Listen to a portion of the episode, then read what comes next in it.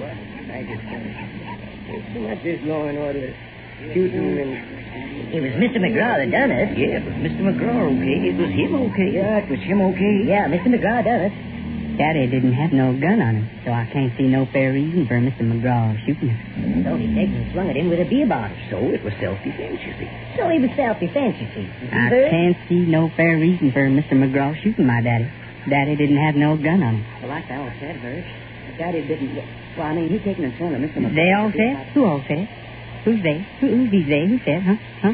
Why, Virgil? Daddy didn't have no gun on him.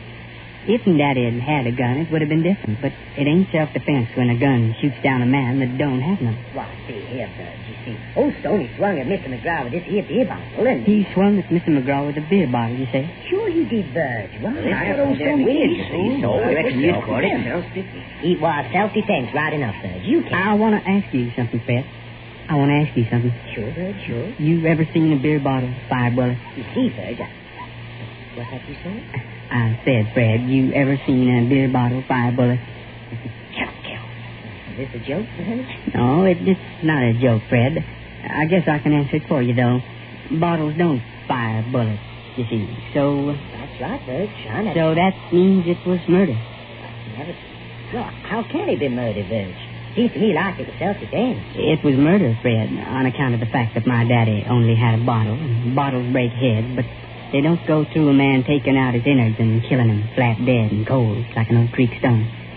Bullets do that. And Mr. McGraw done murdered my daddy. Let's go, Bird. Don't harry me, Willis. And so it weren't self-defense at all. It weren't self-defense because my daddy didn't have no gun on him. So I can't see no fair reason for Mr. McGraw shooting him.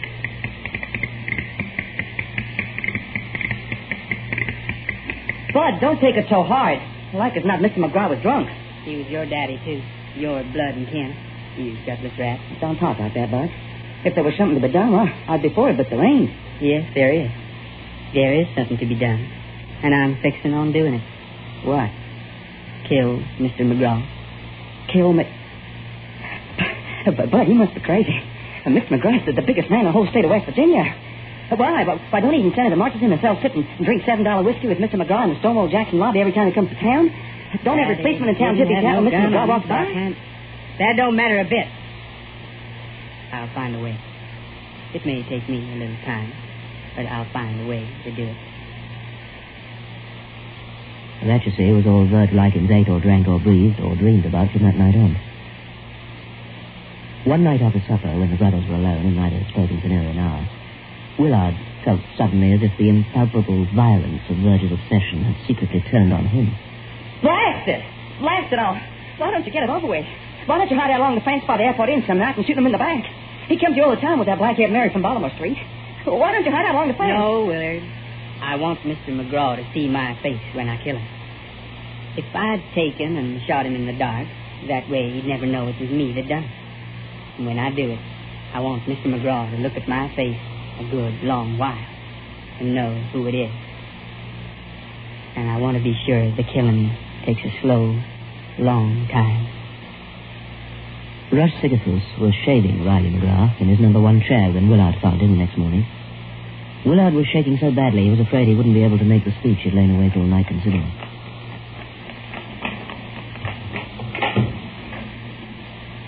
Mr. McGraw? Mr. McGraw? Yes, son. Thank you, Rush, thank you. You always shave a man very well. Good, Mr. McGraw. I'm a man who likes to be shaved well, and you're a man who does that job. Thank you, Mr. McGraw, thank you. And 3 weeks out, as usual? Of course, Mr. McGraw, naturally, sir, of course. Yeah. What is it, son? Mr. McGraw, I sure would be glad if I could talk to you for a little while. Just for a little while. Certainly, my boy. Come along across the street in my office. I have an appointment in half an hour with Judge Bean, but I can't give you a moment of my time. Man should never grow too important to keep in touch with the people of his hometown. That's what I always say. Yes, sir. What do you always say, boy? Huh? What do you always say?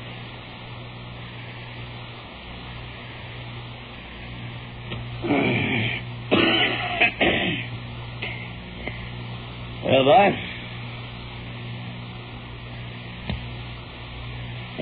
It's about my brother Verge. You see, Mr. McGraw, our daddy was Stony Likens. That matter was settled during the last term at Judge Bean's court. Your father attacked me, son. I shot him in self-defense that night. And nobody regretted the incident more than I did. It's my brother Verge.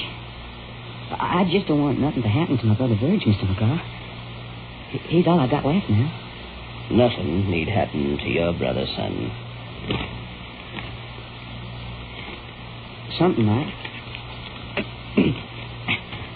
Verge claims he's fixing to kill you, Mr. McGraw.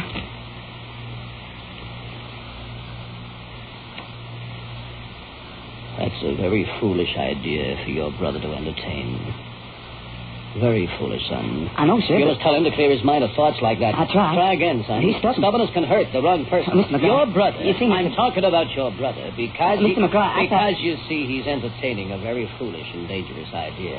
Dangerous for himself. You understand? Yeah, I thought, Mr. McGraw, what I thought was this: if maybe you was to send for him and talk to him. Send for him for your brother? For Verge. Sure, Mr. McGraw. If he was to send for him and talk to him. If maybe he was to explain to Birch how it was that night, how it was in self-defense and everything, well, it might help, Mr. McGraw. Indeed, to goodness, I don't want anything to happen to Birch. Nothing will happen to your brother. Oh, thanks, Mr. McGraw. So long as he behaves himself in this town. Yeah, Mr. McGraw. I understand, however, that the death of your father may have brought about certain expenses. I've thought about it often. And now I'm going to do something. You hear me? Yes, Mr. McGraw. I'm going to do something. I don't feel I'm obliged to do this, but if it will spread oil on troubled waters, well.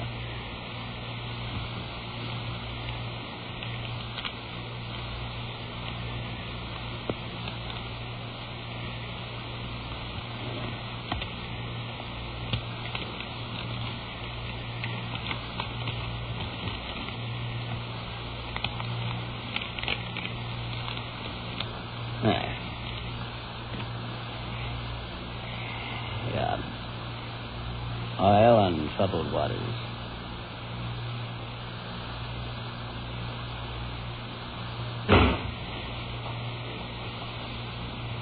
that's what I call a fool trick, Willard. If a Verge? Yeah, no, there's sure no other way of looking at it at all. It's a fool trick, Willard. But it don't change nothing. There's nothing he can do about it, neither. Or you. It don't change nothing. There ain't nothing you can do about Mr. McGraw getting killed, and there's nothing he can do about it, neither. There's nothing any mortal in Tigers County or the whole state of West Virginia can do about it.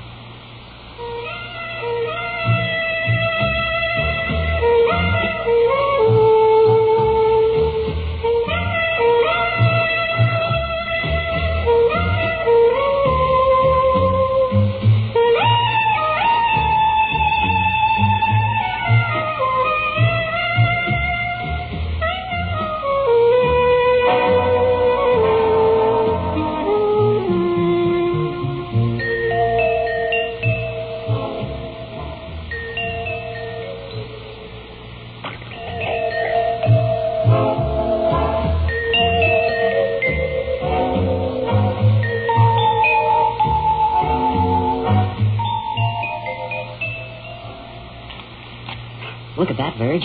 What's that? You open it and see. You bought me something, Willard? No, I never, Verge. Oh, heck, open it and see, will you? Oh, what's this, Willard? It's money, what? Yeah, I can see it's money, Willard. I can see that. It looks a lot of money, too. It's $500, Bud. Why, you know what? Huh? You're right, Willard. There is $500 here. Pretty envelope, too. It smells real good. I got that money from Mr. McGraw, Verge. This here money? Yeah. Why? I mean, why'd he give you... He said pour oil on troubled water. Pour oil on troubled water. Pour oil on troubled water. And Mr. McGraw said that. Mr. McGraw did? Yeah. He said we must have had a lot of expenses with Daddy down like that. And... Well, he ought to know, seeing he murdered Daddy. Yeah. There you go again, Verge. Well, self-defense. Everybody said so. Fred Starcher said so. Fred's a fool. Sheriff Reynolds said it was self-defense. Sheriff Reynolds is scared of losing his job. Well, everybody said so. Cal North Blona. He ran. Cal's a liar and a horse thief. A moonwalker, Bill Stainer, Walt Laker, and everybody said Mr. McGraw killed Daddy himself to fence because Daddy went for him with this here beer bottle. Moonwalker's a drunkard, and therefore his testimony can't be relied on. Bill Stainer's mind went years ago. He ain't reliable at all. Walt Laker hated Daddy any old house. For $500, you gotta admit, Virgil. I mean... You're a gutless rat. You hear me? A gutless rat. But I... Daddy didn't have no gun, so I can't see no fair reason for Mr. McGraw shooting him. Daddy's gone, Virge. Well, what can we do now? I've already told you, Willard, what I'm gonna do. You know something? Huh? This makes things a sight easier. Huh? $500. It saves a lot of time and a lot of fuss. It'll bring that day that much closer. I hope you thanked Mr. McGraw, Willard. But I don't recollect it. I hope you did. That's certainly real nice of Mr. McGraw to do that, Willard.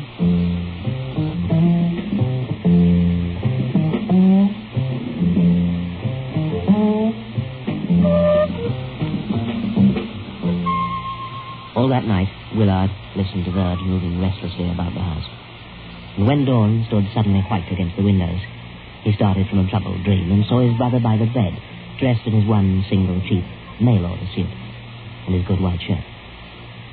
Verge's face was as baffling as ever. Where are you going to, Bud? I'm catching the morning bus to Charlestown. I'll be gone a good while, I reckon. Bye, Willard. Where? Charlestown.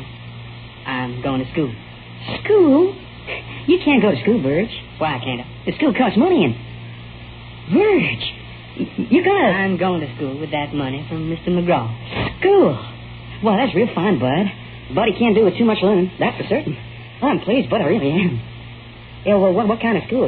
What kind of school are you going to? The kind of school where I can learn to kill Mr. McGraw. The right way. Slow. So he'll have to look at my face a good long while and know it's coming. And there'll not be any way for him to get at that big blue pistol of his.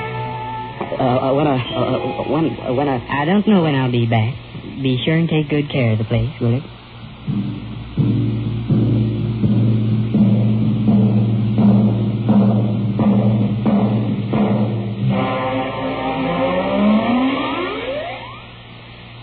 That was all there was to it. Willard had crept naked and shivering to the dusty window and watched his brother's thin, unforgiving shape fade into the mist, moving as inexorably as the piston of some machine. Willard worked on alone at his job at the box factory in time. Lonely months followed. He needed his brother's companionship. He moved uneasily about wanting Verge to come back and yet dreading the day when this might happen.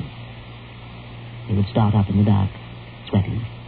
He'd crawl with panic and feel he just had to run to Riley McGraw's place and check that he was all right, and to tell him to leave town and never return because he knew his brother Verge would never forget and would do what he planned to do. To the letter.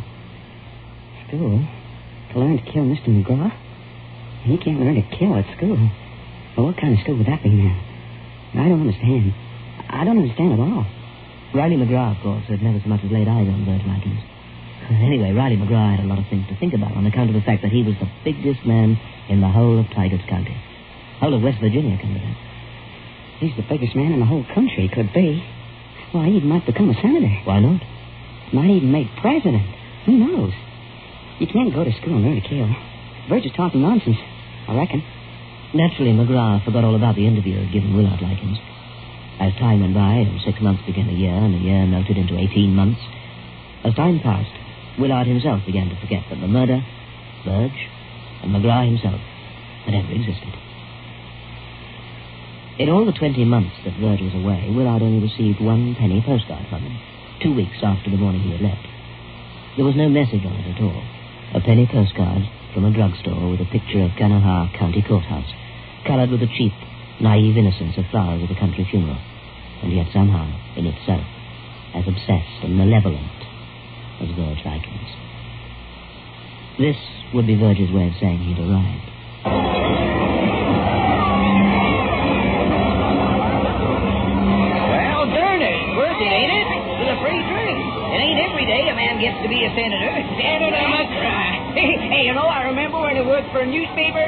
Why, I had more money than he did in them days. He ain't got more money than him now. I'm over here. How come you was so darn clever and all. Oh, he was lucky. Well, boys, now I got a senator on my customer list. Oh, come on now, Rush. He ain't going to be satisfied with you saving him now. Sure he is. He sure is. Why not, huh? Mr. McGraw's going to for sure get himself a bottle all his very own. Oh, he wouldn't do a thing like that. 3 cheers for Senator McGraw. Yeah, he done told me. He said, Rush, he said, things is still going to stay the same. A man should never grow too important to keep in touch with the people of his hometown. And that goes for shaving, too. Yes, sir. Yeah, 3 cheers for Senator McGraw. Free housing and peace for factory workers. And no crime on the streets. Yes, sir. Yeah, well, I knew the man when he was a little too bitten up. Oh, you know, I knew his mother. I knew his grandmother. Leastways, he told me about her. Are you going to charge him any more now, Rush? Of course, Riley McGraw dismissed the whole memory of Stony Likens from his mind.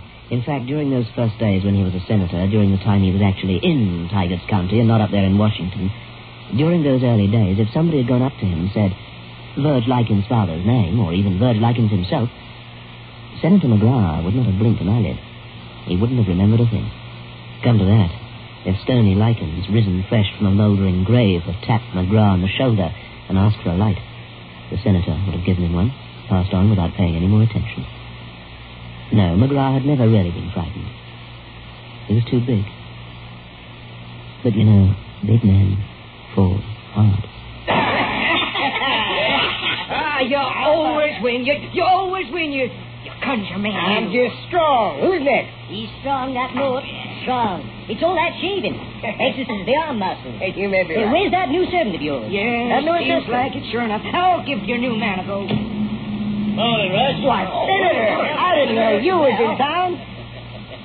Well, just the usual, Rush. How's Nevada? None of kids? Oh, they're fine, just fine. Now, you sit down, Senator. I guess you'll be in a hurry. Oh, yes, sir. I have to travel to Boston this afternoon at 3:33 p.m. Oh, you can't see the world when you're in Boston. I've never been to Boston. I've never been to Boston. I have. Yeah, well, don't you go bragging about it. Boston ain't everything. Well, so long, Rush. So long, Senator, sir. Bye, Senator McGrath. You're doing a fine job. Yeah, keep well, boy. Keep well. I'll keep well.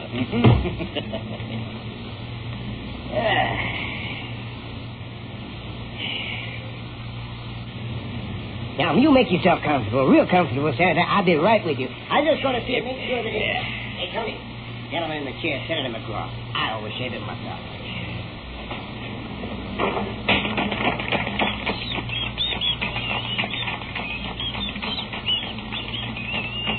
So the wife's real fine, huh, Rush? And the kids are coming along good, huh?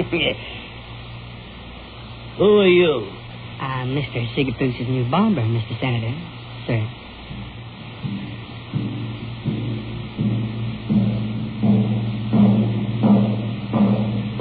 Well, there we are now. Hey, Tony, I'll... Don't come up with closer, Mr. Sigifoose. For if you do, I'll cut Mr. McGraw clean to the neck bone. Slowly, Rush sat down, shaking and set to his stomach, and watched them there for maybe an hour. He listened and tried to make out what it was that Verge Likens was saying to Riley McGraw, because that was the worst part of all. Verge taking the pains to shave Riley and then telling him who he was and talking to him all that terrible time with the cold, honed, Sheffield blade pressed taut against the fat folds of Riley's throat, taking all the time in the world to kill a man, and all the while talking to him in that flat, crooning whisper. Rush watched them in the mirror, like figures in some monstrous waxworks pantomime. Riley McGraw, his head strained back in the headrest, as far as it would go, his face purple and livid by turns, and his mouth shaping idiot sounds that Rush could not hear, did not want to. Rush saw everything in the mirror. I want Mr. McGraw to see my face when I kill him. I want Mr. McGraw to look at my face a good, long while and know who it is. Rush Sigifoose told the story many hundreds of times during the years that followed, and he always wound up telling it in the same way. He'd say about Verge going to a barber college down in the capital city for almost 20 months on that $500, just to learn $500 to kill a man slow. He came back to Tigers County and took a cheap room in a hotel by the depot. Yes, sir. I never recognized him. No, sir. He came by every morning and pestered me for a job. I hired him the morning afore it happened. I never knew him from Adam. That was the holy irony of it. You know something?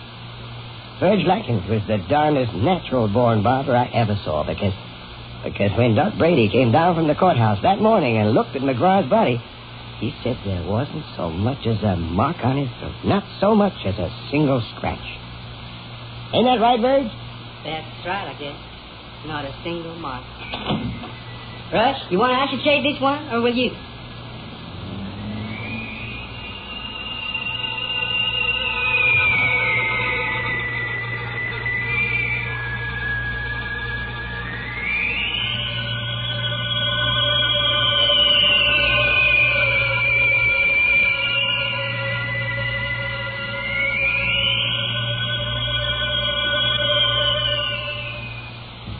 Beyond Midnight is presented every Friday night at 9:30 by Biotex, the new soap and pre-wash powder.